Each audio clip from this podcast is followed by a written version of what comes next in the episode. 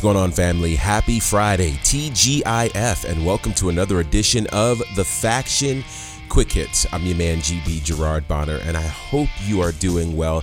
It has been quite the week in our world, and to be completely transparent, I'm really glad that we have the world of pro wrestling to provide as a solid distraction slash form of entertainment, something for us to dig into, and I hope that what we're providing to you does that as well. It's a cold, cruel world. At least we can jump into the world of pro wrestling for a few minutes to kind of give us a good distraction and a good break from some of the craziness in our world. With that said, Thank you so much for your continued support of what we're doing by way of social media Instagram, Facebook, and Twitter at The Faction Show. Definitely appreciate you doing that. Also appreciate all of you who check out our podcast. That's you. That's right. I'm, I'm talking to you. Thank you so much for your support, for listening to our podcast, for downloading it, for sharing it with your friends, for having discussions. We really, really appreciate it. If you've not already done so, go ahead and rate and leave a comment wherever you're listening to us. And if you're not subscribed or you're brand new, welcome to the faction. Click that subscribe button button and you'll get notifications as soon as our new episodes drop. With that said, we've got a lot to dig into as we look at the first week post Wednesday Night War. So both NXT and AEW, of course, aired unopposed, relatively speaking, of course. NXT aired on Tuesday night, AEW aired on Wednesday night. And the question would be how would this impact the ratings for both shows? Well, for NXT, they drew in 805,000 viewers in their post WrestleMania show, which is up from last week's 768,000 viewers. So it's a gain of nearly 40,000 viewers from last week to this week. And when you consider last week was an NXT takeover, NXT takeover stand and deliver, that means this was a pretty significant moment for NXT. This time last year, they actually drew in 692,000 viewers. So, this is the kind of thing that you want to see, which proves why USA moved NXT to Tuesday nights. On the flip side, looking at AEW, who had a taped show this week, it wasn't live, they drew in 1.219 million viewers, which is almost double last week's viewers, where they brought in 688,000 viewers. It's a record breaking night for AEW Dynamite as they completely smash their previous ratings record, which was back in September of 2020 when they pulled in 1.016 million viewers. So, for everybody who's asking the question, was this a good move? The answer was clearly Yes. And the bottom line is this the more eyes you have on the product, the better. But splitting the pro wrestling fan base right now was not working for either NXT or AEW. And as we're seeing now, people are tuning in to both shows in much larger numbers. So, congratulations to both AEW and NXT. I thought they put on really solid shows. I will go on record and say this AEW grabbing Mike Tyson is a mistake. And here's why it's a mistake. First of all, Mike Tyson was hot in the 90s, particularly coming off of the bad boy run that he had as a boxer, having the whole situation that happened with Evander Holyfield. And at that time, Tyson was a bad boy and was kind of exiled from boxing. So you want the bad boy in during the Attitude Era when it was all about the bad, bad boys. And you had him against, of course, the top face in the company being Stone Cold Steve Austin. That was a dream. Austin Tyson, Tyson Austin. I'm reminded of the amazing call that JR made during the Tyson Austin, Austin Tyson, like great moments. You can't recreate that in AEW. And I expected AEW's fingers to be more on the pulse of what makes sense right now. This move of Shaq a few weeks ago, the move of Mike Tyson, it says that they're not in touch when it comes to these celebrity appearances. So that's surprising to me, but hopefully they will learn from that. Now, I don't know that this week's show will help them in terms of learning based on the ratings, but if you watch the show, we don't need Mike Tyson in interview segments. We don't need Mike Tyson to talk. It is not a good look. It doesn't feel genuine. It doesn't feel authentic. And it's not a good look for the overall AEW product. With that said, congratulations to Dynamite. 1.219 million viewers is significant.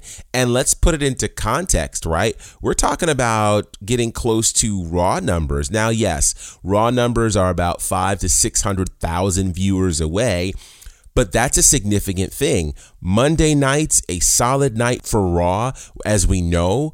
But for AEW to really start approaching that, that's a big deal. So, congratulations to AEW. Congratulations to NXT. I genuinely believe that both are creating products that will afford the opportunity for additional eyes to show up, and then people will make their decision which brand of pro wrestling they really enjoy. Speaking of AEW, coming up very soon, as a matter of fact, not this Sunday, but the following Sunday, April the 25th, is the new pay per view from Impact called Rebellion. And to be honest, the momentum behind this has really kind of waned since its initial announcement, where it would be Kenny Omega, the AEW World Champion, battling the Impact World Champion Rich Swann in a title for title clash. Now, when this was first announced, it was a big deal.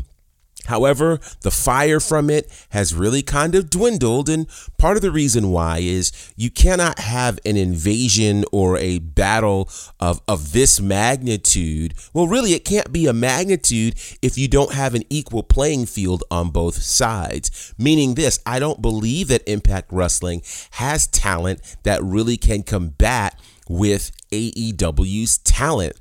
Couple that with the fact that AEW isn't even promoting this pay per view.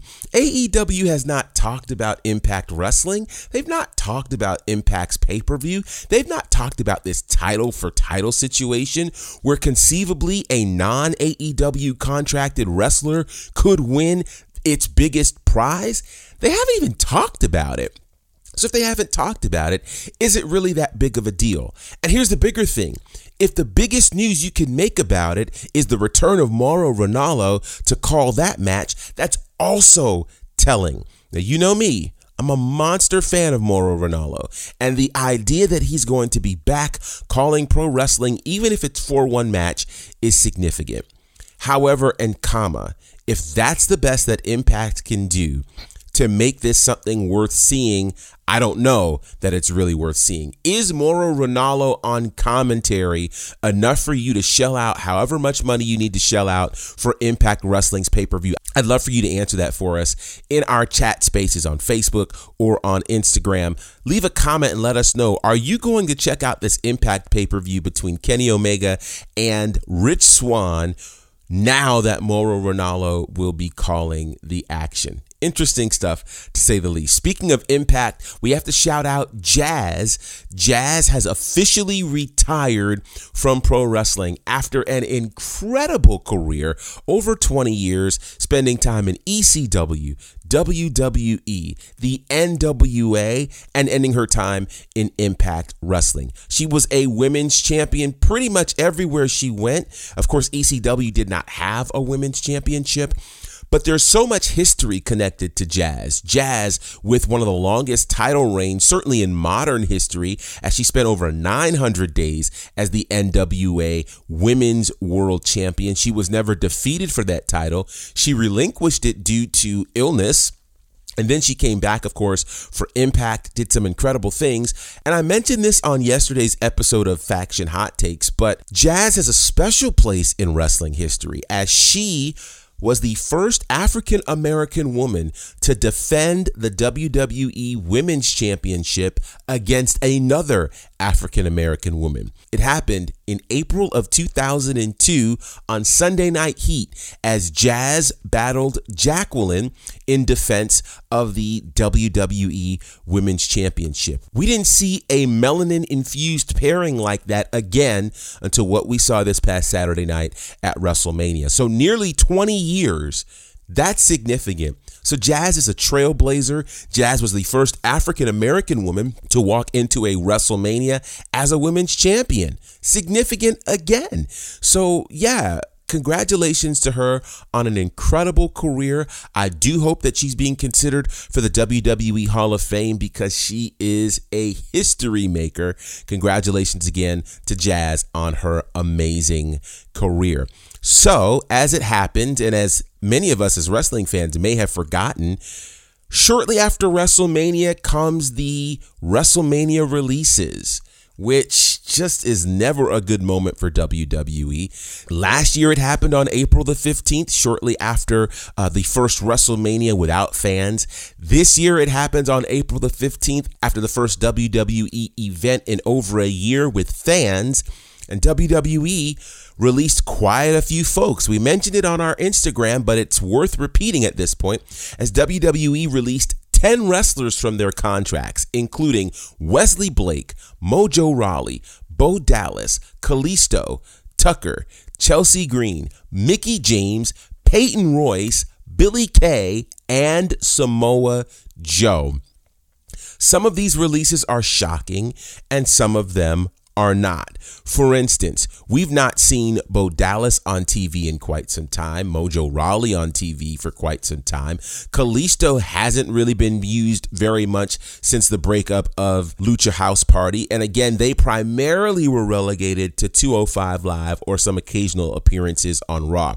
Chelsea Green only had one match on SmackDown, and in that match, she broke her wrist. But it's these other releases that are interesting right? So Wesley Blake being released, I don't know that we're necessarily uh, losing our minds over that. He was one of the Forgotten Sons, and I don't know if you knew this either.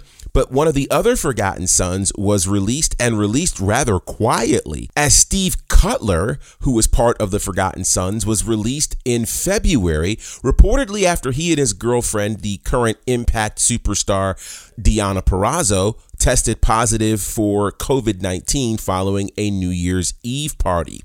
Now, I'll get into the other piece of this in a second, I promise. So there's that. But Mickie James, who just was co hosting a watch along for WrestleMania this past Saturday night, that's a crazy move. Billy Kay and Peyton Royce, we have to acknowledge that breaking up the former women's tag team champions was a mistake, a massive mistake that has to be, of course, laid at the feet of Vince McMahon. Neither of them were the types of wrestlers that were prepared for singles runs. Peyton Royce just cut a scathing promo on Raw After Talk just a couple of weeks ago that had the internet buzzing. Billy Kay was involved in WrestleMania in the tag team turmoil match, which just goes to show that if you work WrestleMania, you're not guaranteed a job afterwards. Then Samoa Joe which of course has all of the internet talking. Samoa Joe called WrestleMania in the rain, wore a poncho for WWE, dare I say, put his life and limbs on the line. Now, he hasn't wrestled since February of 2020, where the irony of this isn't lost on me either. He got a concussion while filming a commercial for WWE. How crazy is that? So, if you don't think he's a talent that can perform, even though he's been working towards performing, his work on commentary has been stellar. It's been amazing. And I'll go so far as to say this WWE released a press release when they announced the addition of Adnan Virk, the new lead commentator on Monday Night Raw. And they said that Samoa Joe is still a part of the talent roster. That was Monday. And then all of a sudden, he's released. Now, as much as we don't like it, this is what WWE does. Now, what's equally concerning is that WWE cited budget cuts for the reasons for these releases. Now, maybe I don't know enough about WWE, and maybe, you know, I don't deal in enough money. But when you have signed three billion dollar deals, three separate billion dollar deals in less than two full years, I have a hard time believing that there is a need for budget cuts. Remember this time last year when they did it, they also announced all of this cash on hand that they had. They then followed it with having the biggest financial quarter that they've ever had, which is wildly insensitive when you have at that point fired 20 to 30 wrestlers. Should some of these people have been let go? Possibly if they're not being utilized. But some of these moves don't make sense, and none of them should be attributed to quote unquote budget cuts. It's a bad move, WWE. And I think it's even worse considering this. They just got, I thought, great cachet coming out of their first WrestleMania welcoming fans back. People were still buzzing about all that happened at WrestleMania. And now this is the move. So, with that said, I just bring you the news and some opinions connected to it. I want to get your thoughts on these releases from WWE. Most of you have been pretty vocal on our social media space about Samoa Joe. Do you believe others should have had the same fate or not? Let us know by way of social media. Of course, tonight is SmackDown Live, and it'll be very interesting to see what happens for Bianca Belair, Roman Reigns, and everybody else connected to SmackDown. Apollo Crews, the new Intercontinental Champion. All of that will be interesting to watch, although I think some of us may watch it a little jaded after this news, of course, of all of these releases. I'm curious to see who'll be calling the action alongside Michael Cole. No announcement has been made about that. Will Corey Graves do double duty again, as he once did, calling both Raw and SmackDown? Who will be the man or woman in the seat next to Michael Cole? We'll find out tonight on Fox. One more reminder SHW 26 from Southern Honor Wrestling is now available on IWTV. You can go ahead and check that out. Check out the latest that's been going on with Southern Honor Wrestling.